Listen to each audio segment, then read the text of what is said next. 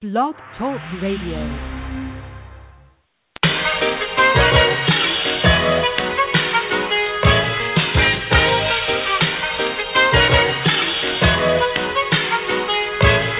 This is it, what?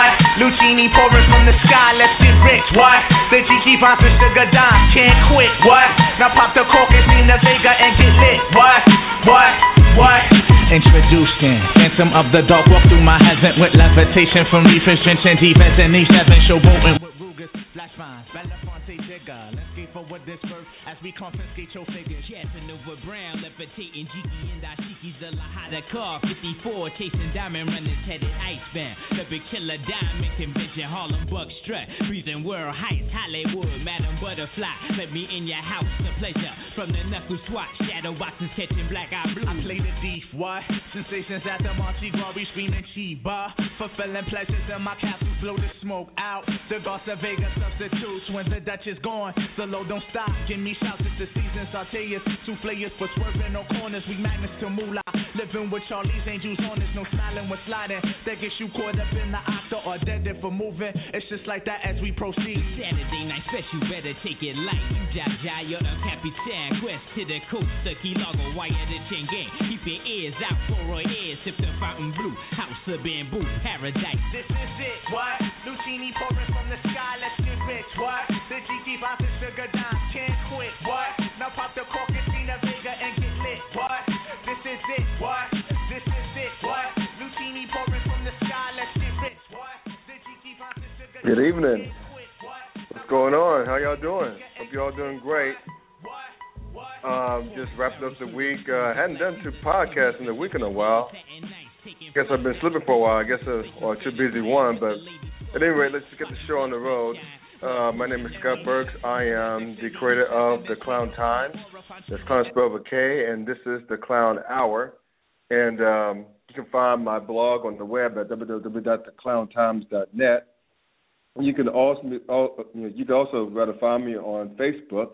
Um, just uh, where I'm hanging out and being much more loose than I am on here, if you can believe that. But at any rate, just do a search for the Clown Times in the search window in the upper left hand corner. Again, it's Clown spelled with K. You'll be able to find me there as well.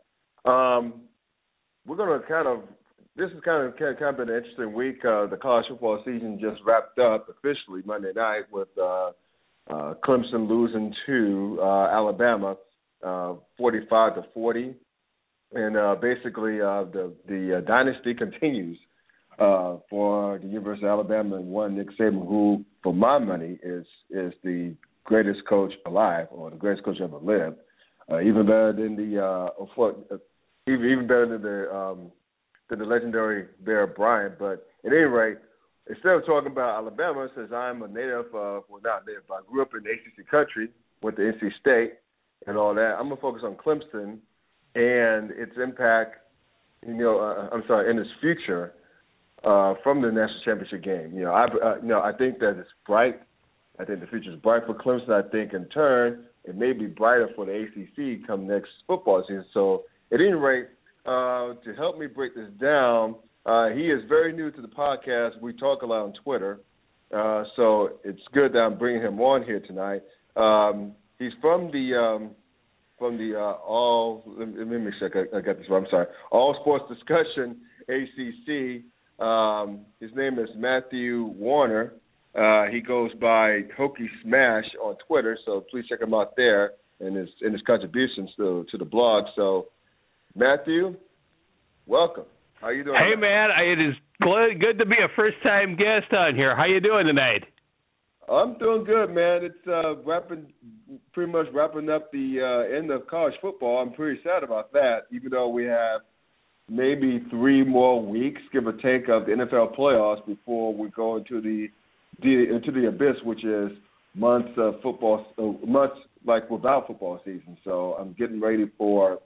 I brace myself for the long, cold winter that that, that is for me. So, uh, You got it, man. You got it, man. It is for a lot of us. I mean, we're still obviously watching. You know, we're big time. Int- got some big time interest here, of course, in in in ACC hoops here. So Jeff and I, Jeff and I, Jeff and I also love that a lot too. But we, we hear you, and there's we Oh, we, yeah. we hear you. We're we're big fans of college football, and man, and at the end of March Madness, we're going to be thinking, oh my gosh.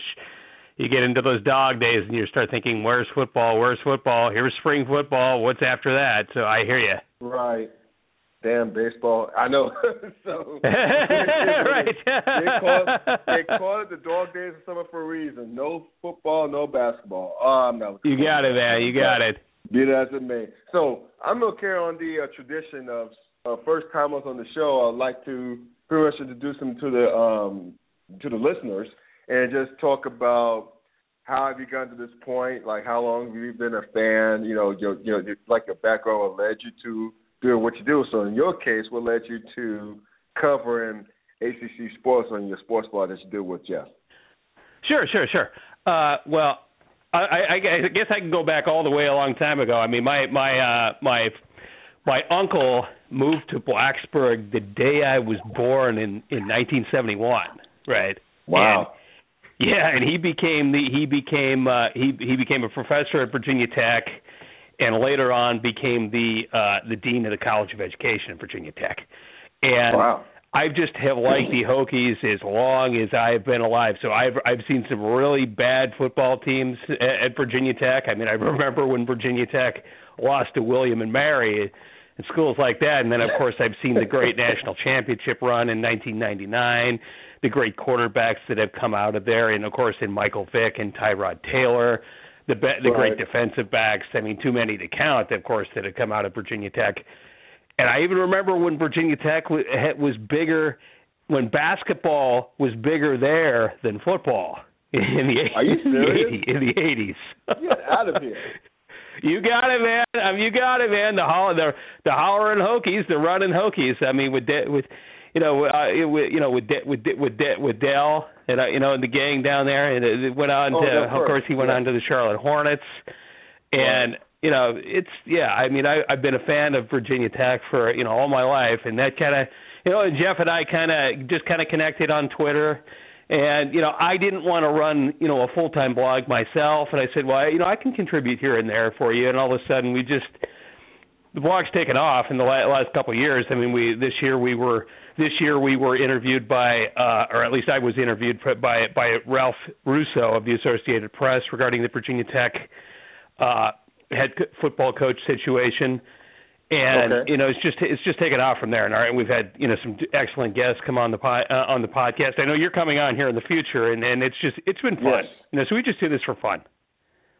Okay, cool. So you mentioned that you you remember a time where um, basketball was bigger than football at the school, which is you know for a young guy like me, I'm a few years younger than you, but um, for a guy like me, it seems that I remember is Frank Beamer in, in Yes. the uh, late '80s.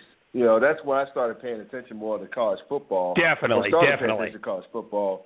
So, you know, I, I knew that Dell Curry. I almost forgot that Dell Curry is an alumnus of of, of of Virginia Tech, but it's hard for me to fathom that basketball. Once upon a time, basketball was bigger there than football. It seemed like it's the ultimate football school.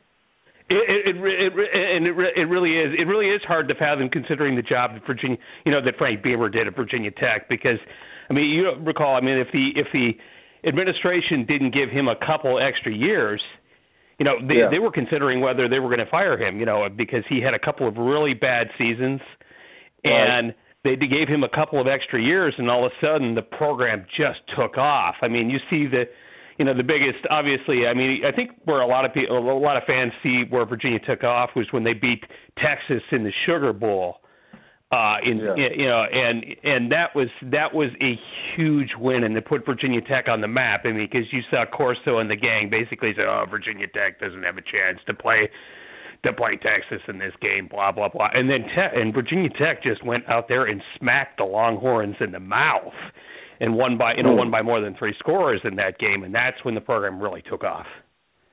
Yeah, yeah. So That was so in what year was that exactly?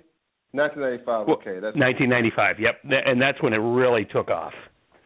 wow, wow. So Yeah, you. and so I'm and I'm that? one of the few Hokies that you'll ever re- know from North. I'm from North Dakota. so, What? yes, I'm from North Dakota. I'm probably one of a handful of people from North Dakota that have set uh, set foot on on Blacksburg's campus. So yeah, I mean it's it, it's sort of funny. It, my my uncle came from North Dakota, and like I said, he moved there when the day I was born, and that's that's how I that's how I, I began bleeding all this uh maroon and orange, you know. So and then I ended up going Wow. to graduate school at Virginia Tech, and that's you know kind of how I got my way out to the East Coast. Gotcha. So basically, you were born in North Dakota. Then Yeah, you, went to undergraduate school there. Well, okay, okay, got it, got it. So, so you, so, so you spent your collegiate career, if you will, at Tech, and so you're on the East Coast now. Is that right? At, at, Yeah, I am. I'm here in Alexandria, Virginia, right outside the D.C. area. Nice, nice. Yeah, yeah. I used to live in Springfield a few years ago. So Yeah, uh, yeah, it's right down the road from me. Yeah, absolutely. Yep, very familiar, very with, familiar with the fish bowl. So I mean, I'm sorry. So the mixing bowl, the mixing bowl rather. So Yes, yes. 395, 95, 495. Do not miss the trip whatsoever. Even though I love Old Town, but you know, You got it, man. You got it. Cincinnati. So it's all good. So let's just get started, man. Um, I, I, like I know we can talk about about all things about tech. Um, well, one more thing before we get into it, I had to ask you, how do you feel about Justin the hiring of Justin Fuente and the circumstances surrounding him and the retention of Bud Foster to run your defense?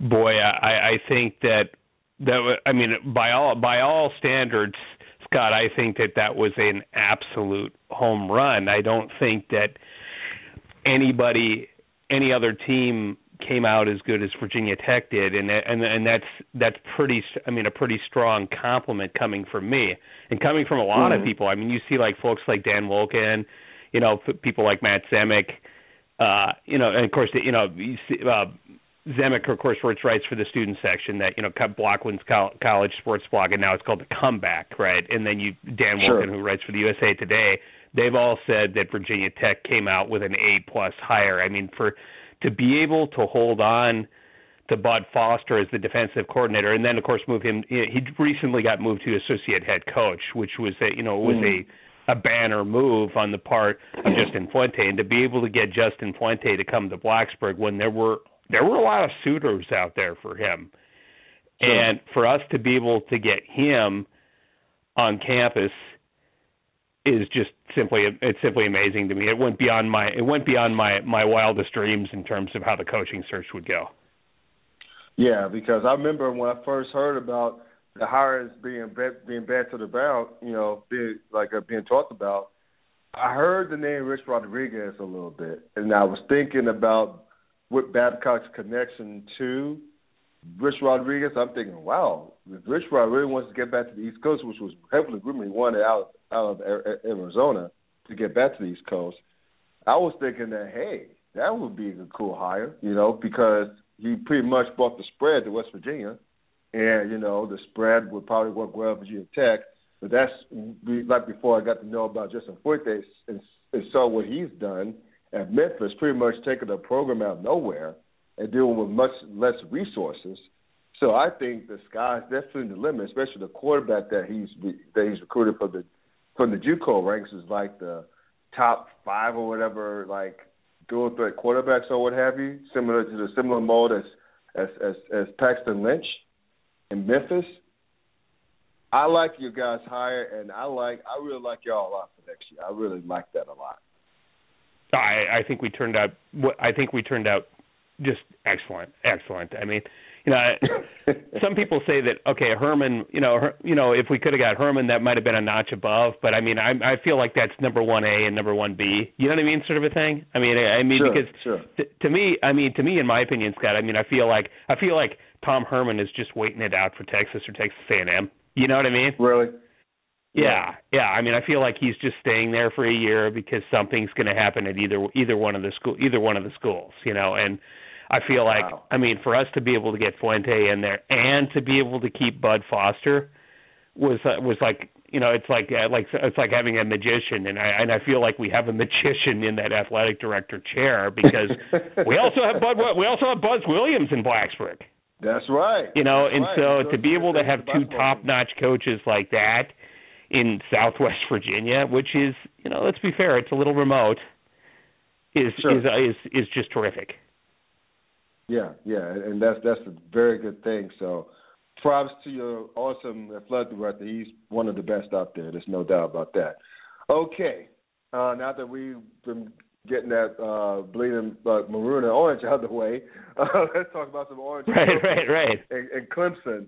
Um, so, I was impressed by the way Clemson played in the national championship game everybody and their mothers, except for those who really know better, except for those who really knew better, rather, predicted a blowout in Alabama's favor.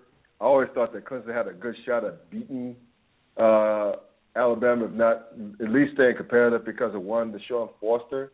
I mean, I'm sorry, Deshaun Watson rather.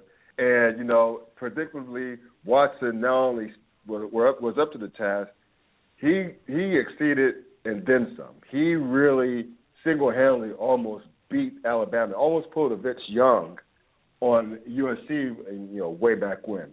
And I really, I really, really liked the way Clemson competed.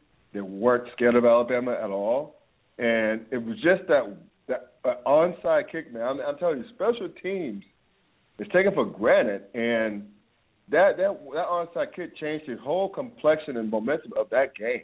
I mean, before that, Alabama was on its heels, against Clemson. So, what are your thoughts on the national championship game and how it all played out? Well, no, I think you're right. I mean, I think you bring up a very good point, and it, it brings up the you know about the special teams, and I think it brings up a very good point about having a dedicated coach on staff to coach special teams because I. Yes. I, I think that I think that was a I think that was an issue for Clemson all game long. All game long, they also they not only had difficulty with with um that onside kick, right? I mean, and and let's right. be fair too. Let's I mean, let's give let's give Saban credit where credit is due. That was an excellent call on his part. It in that part of the game, it, it took. It was I mean, how rare is it to, for you to see him smile, Scott? And he was Right. grinning ear to ear. Right. Yeah, because he knew that he hit the jackpot.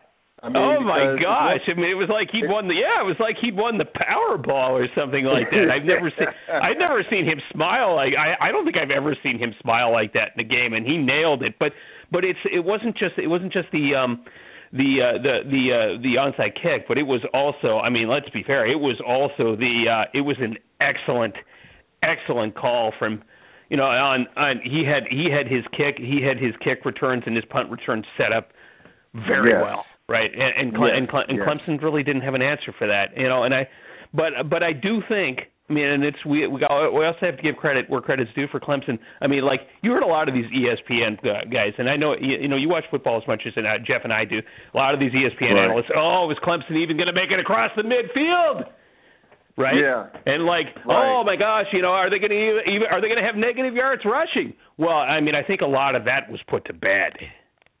Oh God, dude. Right? Uh, Right? I mean, seriously. I mean, like, I mean, look, I mean, because you've even heard. I mean, we even heard uh, uh, Saban say, like, you know, if we if we could simulate what Deshaun Watson does in practice, that person would be starting for us. right. Right. You know, Right. And Watson is Watson has proven that. I mean, in my opinion, Scott, but Watson has proven that he's the odds-on favorite for the Heisman next year.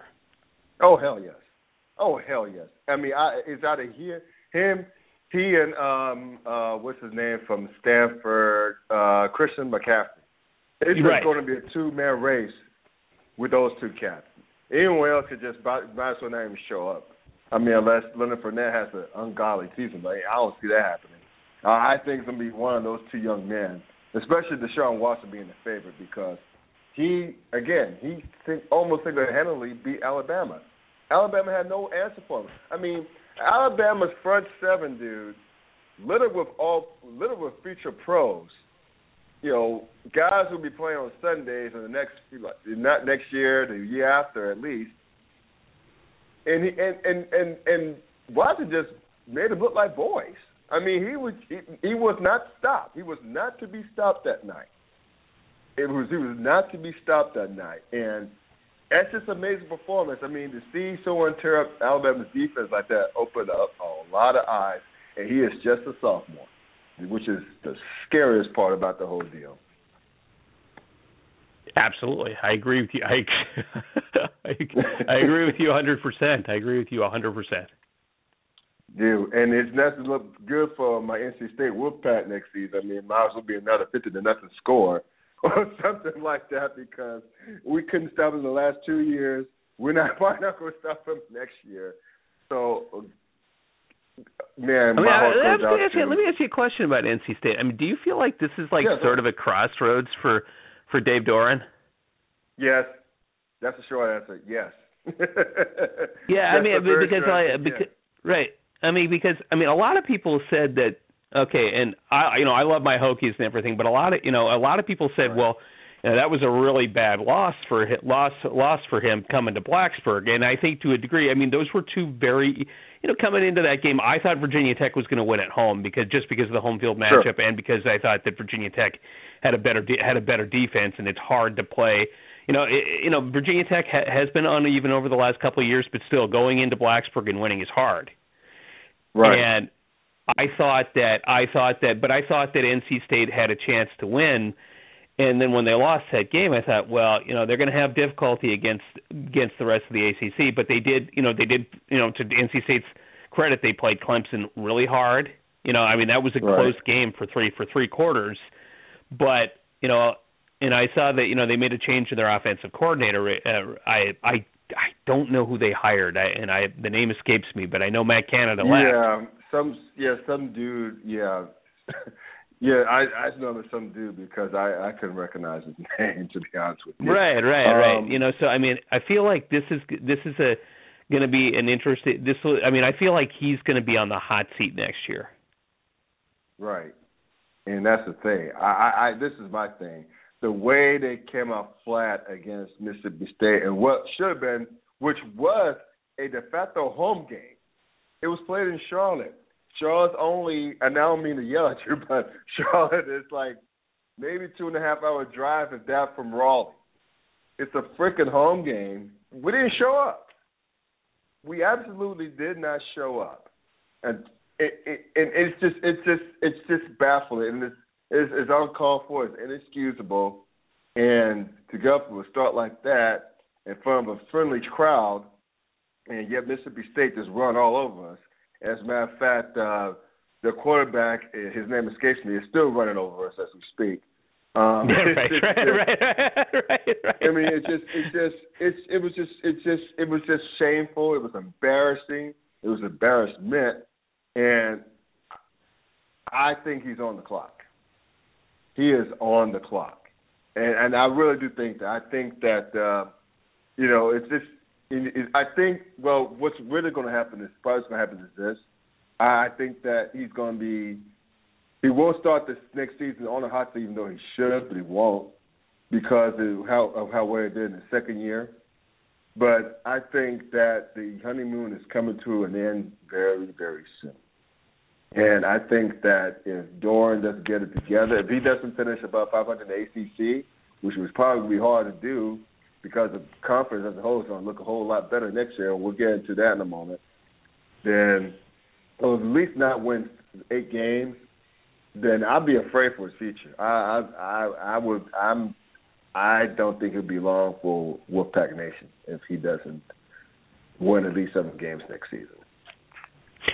Oh yeah, yeah. I mean, I think he has to. I think he has to win eight. I think he, Scott. I think he has to win one of one of Florida State, Louisville, or Clemson. He has to win one of those games next year.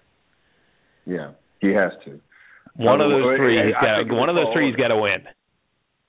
It's going to be a tall order, brother, because I mean, aside from Florida State and Clemson being like national powers now, Louisville, Louisville is making that a triumvirate. Is the threat Oh yeah, yeah. They got 18 returning starters next year. I actually think they. Can, I actually think they have a chance to be second in the Atlantic. If they play their cards Yeah. right, they have a chance to be second in the Atlantic. Yes, and we have to go against that. Those three guys in the same division. Right, right, right. No, I hear you. fair. Oh God, it's not even fair. But you know, life's not fair. Blah blah blah. But man, it's gonna be it's gonna be a sad year. So speaking of the members of the triumvirate, um, I, I'm pretty sure that most people now that their eyes have been opened since the, the since the national championship game to what's going on in Clemson, South Carolina. Um, and you alluded to this point earlier. Clemson should be ranked at least in the top two, if not number yes. one. Yes, yes. I, I, I think there's a chance they could be start out the year ranked number one in the country. And looking at the, the and looking at the schedule, dude, I looked at the schedule last night. The Allen Conference consists of, off the top of my head, from the Power Five perspective now, they get Auburn on the road opening weekend. They Yes, get Auburn and and and, they, and they, they'll win that. they should win. They should Yes, win. they will. Shouldn't be even be close. Um, They will win that game. And, and they, they, they, you know, they get South Carolina home, which they should beat Will Muschamp and company at home. Oh, they should smack them around because Will Will Muschamp, Muschamp's never been somebody who's been good at offense. He, he he's like he's like Okay. He doesn't believe in offense. He's like, oh, whatever. Let's just go three clouds, three yards, let's clouds dusty and play defense. Um, but one thing that's going to stick out to me about the schedule, that sticks out to me about the schedule, they have to go to Florida State. Now, yes. that's the main thing. Florida State, except for this past, save last season, has been in Clemson's heads the past few seasons. Um, Right. And the thing is, is, I mean, the way they like not this past season, but two seasons ago, when when when like uh, dude fumbles like for Clemson right when they were about to score against Florida State to possibly win the game in overtime. I didn't think I I I wondered if they were gonna how they're gonna get over that, but they but Clemson did to their credit get over that Florida State hump, and the way the it's going to be like if, if, if Florida State's quarterback situation is not quite right, then Right. I think Clemson will make it two years in a row over them. Which, but I think it'll be a tall order, even with Deshaun Watson at the helm, going to Tallahassee and to and to Clemson's House of Horrors, and try to knock off what used to be Big Brother again for the second year in, in a row. And when, if they do that, the rest of the schedule just sets right up nicely. They get Louisville Well, no, do you home. recall? Uh, no, and I'll I'll use this. Uh, Dabo has finally dis- finally said, okay, I'm going to play my top tier talent because when Clemson lost there on the road two years ago, Yeah, Deshaun Watson was not starting in that game, and he should have been starting in that game. Yeah. He should have been playing that entire game, Mhm. and he did not. And I, I think that that is the reason that Clemson lost that game. And you're you're 100%. Florida State has to get their has to get their quarterback situation uh, laid out. You know, set laid out. They have to know who's going to be a quarterback. That said, Scott, I, I'm pretty sure they will because this is going to be a uh, this is going to be a showcase game for the ACC, right? I mean, Yes, pretty right. much. And so they're going to put this game back towards the end of the se- back towards the end of the season when it ma- when it better. really matters, you know, and not towards the Mhm. front. right. And by that time, Florida State. I mean, if if Florida State doesn't have their their quarterback situation, you know, sorted out, that then then then there's probably different issues there because I, I would have questions there about. You know, Jimbo's got to get that together, but I, I think that they will. And you know, they've got 17 starters back, right? They've got the second most number of starters coming back in the ACC. I mean, Dalvin Cook's coming back. That's huge, right? Mhm. And Right. and so, you know, it'll be interesting. I mean, Clemson's got about you know they have fewer. They have about but they have eight. But but they do have eight starters coming back on offense, right? So they're going to be you know Clemson's going to be legit. That offense is going to be like a well-oiled machine. I'm really going to be looking for maybe one of the best the best of the season. Yeah, and that's that's it. Should be great, man. It should be one hell of a contest. I'm looking forward to it. I'm salivating thinking about it. And you know, I, I know that you know this focus kind of on Clemson, but we might as well talk about the ACC in the whole. You know, Sure, sure. Whole, rather. I, I think that in addition, I was going to touch on this later, but I might as well bring it up now.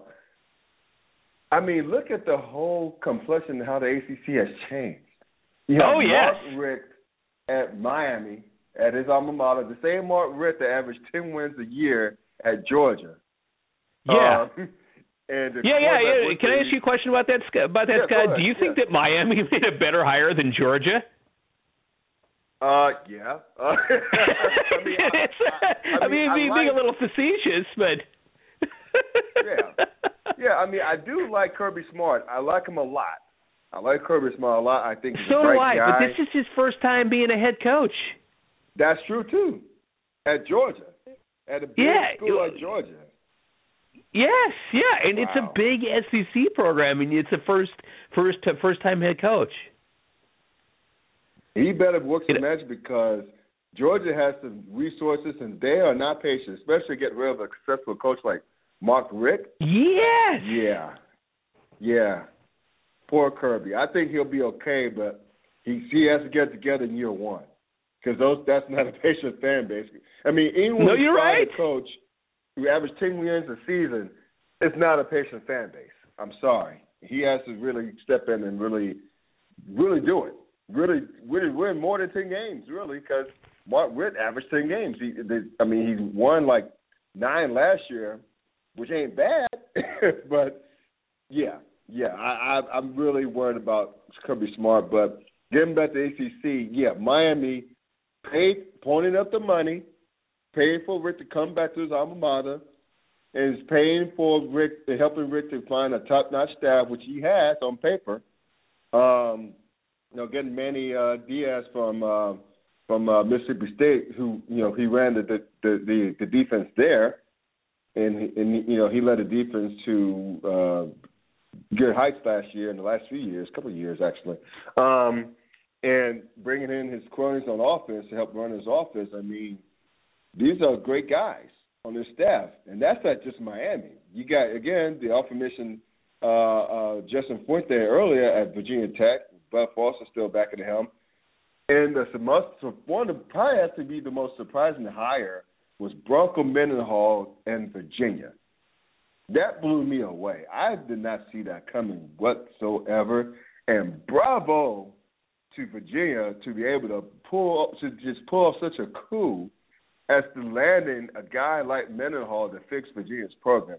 It's going to be interesting year in the ACC next year. It really is. Yeah, and, yeah. And, and, and, and, I mean, sure.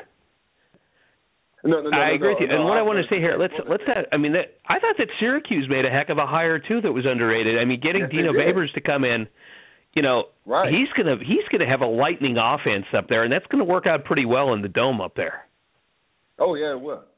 And put some fannies in that seats to those seats as well. So let's Yeah, just, yeah. Let's just map. Let's just map this out on paper right quick. All right, the coaches who are already there, the successful ones now. Uh, uh, Dabo Swinney, of course. Uh, Jimbo Fisher, Bobby Petrino Yep. in Louisville. Um, going to the coast. Again, these are the, all the all the established coaches I'm mentioning now. Uh, uh, uh, Larry Fedora in Carolina. Um, Yep. Cutcliffe was doing a hell of a job at Duke. Okay. Yep. Pat Narduzzi in Pitt. Okay. Yep. That's six. And even throwing uh, Paul Johnson, I mean, injuries, injuries killed his squad last year, but he's a good coach at, at, at Georgia Tech. That's seven. Now you got these. Now, now, the, now include these influx of new coaching names, successful coaches, highly successful coaches coming in. Mark Richt, Justin Fuente, Bronco Mendenhall, Dino Babers. My God. My God. Yeah, oh yeah. I mean, the coaching is fun. I mean, you see some ACC teams finally, you know, putting finally putting some resources in into hiring, you know, and upgrading their time. coaching staffs. Right. It's about freaking time. I got so tired of. I mean, because the conference puts out, um, I mean, talented players in the in the draft every year for the past five years. You got it. Mean, Yeah, and, and look, I even think that Dave Clawson at Wake Forest is a good coach because he's the guy who won those national championships Sure. at Richmond. Then he left the squad there for Mike London to win the national championship. He improved Bowling Green. He's been a winner wherever he wherever he's been at, and he's following the same same approach that the prior coach did at Wake Forest, where he's redshirting his first class, and then by the time that Right. you know that redshirted first cla- you know freshman class is a senior, they're going to be they're going to be some ballers at that position. He'll probably have some of the older players in the in the ACC when you know after three years. Right. And so that's that's the thing too. So I mean, you know, I mean finally the ACC has bonds and coaches can compete with the likes of the SEC because let's just face it, the SEC and the ACC has put in have been putting in players of the players of the players into the into the NFL draft, and a lot of those same players have been highly successful on the next level, and they're at the next level, and they continue to underperform as compared to the SEC and, for that matter, to the Pac-12. Um, you know, it's always about coaching. It's always about coaching. As soon as the Pac-12 upgraded their coaching, they've taken off, and the Big Ten has improved their coaching. They're taking, they've taken off. Like I mean, they they took off last year. They, they and I, I, I mean, I I can't believe I'm bringing myself to say this, but the Big Ten was the best, probably the best conference in college football in the regular season last year if you want to be really honest about it. Um, so, and it's all about coaching. So now the ACC just got the memo, and now they're they're now now they're up to speed with I guess the rest of his Power Five peers, but that's not here nor there. So let me ask you this: You're really close to the ACC scene, obviously being on the East Coast and in Virginia. Um, do you think? I mean, we all know that the perception of Clemson has changed a lot. No more yeah. talks of Clemsoning. Okay, so do you think the ACC, in your mind, perception of the ACC has changed, or is it still an ongoing process? And how far does that? It's still go? it's still an ongoing process because you need to see some. You need you know people need to see. I think that people want to see Virginia Tech move back to the top of the Coastal Division. Want to see Miami go back to the you know to to the top you know fighting with Virginia Tech for the co- top of the Coastal Division. I mean if you recall, I mean a lot of people think it was Swofford's vision to have Florida State and um Miami meet in the ACC title game and and and, and Miami has never won the Coastal Division, right? And and a lot of that was right. due to due to Virginia Tech being so good for years. But I mean, but at the same time, it's also good to see you know, schools like Duke putting a huge investment in their football program. Their ne- the next thing Duke has to do, Scott, is actually fill their seats because they're not doing very well. Not, quite frankly, they they need to do a lot better job at that. But seeing Pittsburgh get better is another is an, you know is another good pro, good sign of progress for the ACC. That's where you know that's Heinz Field has been Virginia Tech's house of horrors. If I look at my own team and being a homer a little bit here, you know, so right. I mean it's it's still a process. It's still a process but you know the you know it's gotten a lot. You know there have been some big wins for Clemson, for Florida State, for Virginia Tech, even Virginia Tech here when it beat Ohio State here, you know last year. And you know so you've seen you've seen people you know you've seen the you see the conference take some steps for improvement. Another step like you know just like we just talked about was making improvement you know in the coaching arena. And so it's it's getting better. I I, I don't think the SEC is the dominant conference it once was. You know, so right. you're seeing some you're seeing some improvement from you know not only from the ACC but for you know a, a lot of the Power Five leagues. Right, of course, and that's the thing. So it means everything's much more laid out than it was before.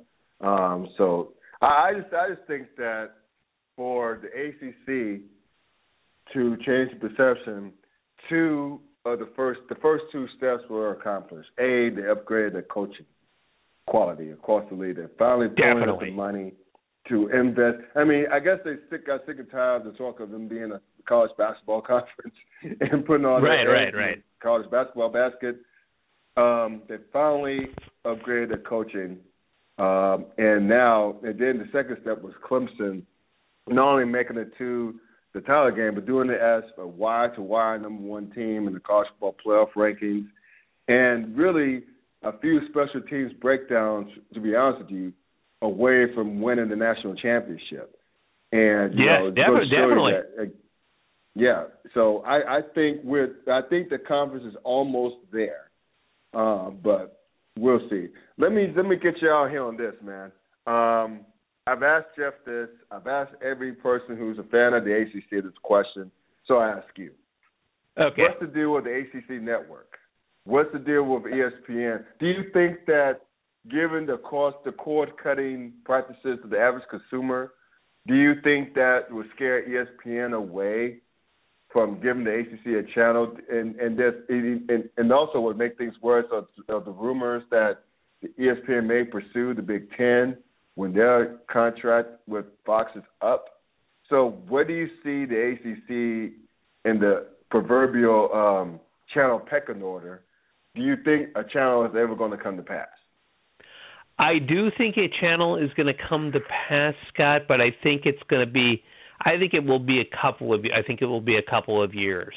Um, mm-hmm. You know, I, I probably have a smaller, different opinion than Jeff on this. I mean, I, I, you know, I don't. I, I think I think the ACC network may come under the may come under the the may come under the tenure of another conference uh commissioner, and that means after mm. And I and I I don't you know and like I said I think Jeff and I have a smaller different opinion on this because he hasn't been is very transparent to not to the schools and to the fan base about the progress about that and I'd like to see more transparency about that. And I know Je- and Jeff and I agree on that. Jeff Jeff's blogged about that before at the site. I mean we kind of joke halfway that our that our blog could be called the uh, the ACC network blog because one in every right. five posts seems to be about it. I mean, but but but but but I mean, legitimately, we do have an interest in that because like you know the revenue disparities that you'd see between like say the big the Big Ten, the SEC, and then subsequently the ACC. I mean, it's it's in future years it's going to be big, you know. So and you know so we you know, I, think it's probably going to be a couple of years yet, and I think that, I mean, from my perspective, we may want to hire, you know, we the next commit, you know, if it's not done under Swofford, we have to get a conference commissioner that has a lot of media savvy sorts of connections. And here we're talking about Michael Kelly, of course, who was the, you know, he was the deputy conference commissioner under Swofford, and right. he would be a good person to be in that chair, as would Michael Aresco, who is the AAC, the American Athletic Conference committee chairman. He worked at CBS. right. Right. You know, so I mean, I feel like I, I, because I, I don't know, you know, I don't want to talk about, you know, st- gosh, I don't want to talk about timelines and all that stuff. But Swofford's been in that job for a long time, and and sometimes I feel like his impending retirement could come soon. You know, I mean, that's mm-hmm. just my opinion on that situation. It may it may come with the next next conference committee chairman. I mean, uh, the thing here, the thing here is that the media rights that are held, ESPN has the, has the media rights for a long time. So whoever, yes. you know, it's going to be it's going to be ESPN that would be doing the partnership like that. And in order to get that network on the table, and, and, and you kind of touched on this earlier, and it's probably extending the topic. We have to improve that football product. It has to improve. Yes. You know, and so you have to have that. I mean, because you already see the ACC's top. You know, the, the ACC is a is the I think is the best basketball league in the country. And oh yeah. And for sure, and you know, and it, you know, the ACC just won a national title in baseball last year. Nobody thought Virginia would win it, and the and, and the Who's won it. And so you know, there are some strong. So there are already some strong sports leagues, but football has to get better. Of course too. And you see the ACC yeah. making moves on that in order to do that. So you know, when you you know when when that comes there that will you know that will happen. The ACC has the largest geographic footprint Scott. It has the most television sets. That's a very that's attractive right. thing I think to ESPN and it. But here's the thing Scott. The ACC can't do what the Pac-12 did right? It cannot right. do what the Pac-12 did. That was the Pac-12 decided to own the distribution rights the conference. And because of that, they can't get the economies of scale, the deals that they they're still trying to get a deal with the, with DirecTV. That's right. They're still stuck in neutral. so How about that? Years later. You know, so I mean, that's not going to that's not going to work out. It has to be done with ESPN, and you know, it. I think personally, it has to be done so that you rope in like Raycom, you know, to be part of the deal, like with the local with the local with the local affiliates. So yeah, because they have if, the if you were to ask me, if, if you were to ask me my long term view, you know, I, I would have to say the earliest would be 2017. Mm-hmm. You know, I mean, I mean, and we're talking late 2000, maybe 2018. I, I just, I, I don't, I, I, I don't think, I don't think it could be done in a year now because we're already in 2016. So it has to be, it would have to be 2018, and yeah. it would have to be done with with ESPN. And the thing that we could speed that up, right? The only and here's one prospect that could speed that up would be if Notre Dame gets in a situation where they're tied with some of these some of these other powers and they get shut out of the college football playoff. Scott, that's what could yeah. that's what they could decide to join the ACC. and that would allow for a renegotiation of the conference rights, and that's where that's where a network might pop up. Yep, and that's and that's when ESPN be excited over the fact that wow, we got Notre Dame. I mean, I, I I personally think that I still think it could still be done even without that extreme scenario of, of Notre Dame being shut out. I think what has to happen, to your point, has to be a different commissioner probably, and who knows, it probably is going on in the back room, but someone has to get ESPN and NBC probably the same conversation and say, look with I know money talks and, and BS walks, but just figure out a way to get both of those channels on the same page. It's going to be ambitious. It's an ambitious plan to be sure, but just say, you know, we all know Notre Dame is special, right?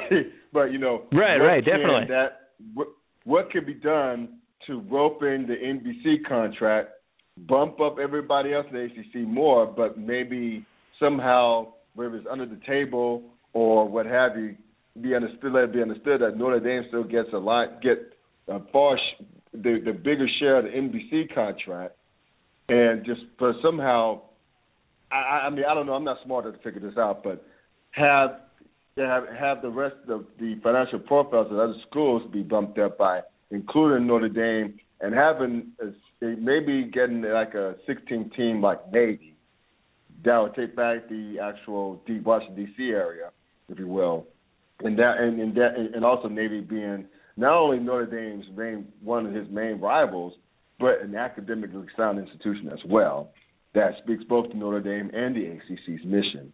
Um, you know, that's just one example.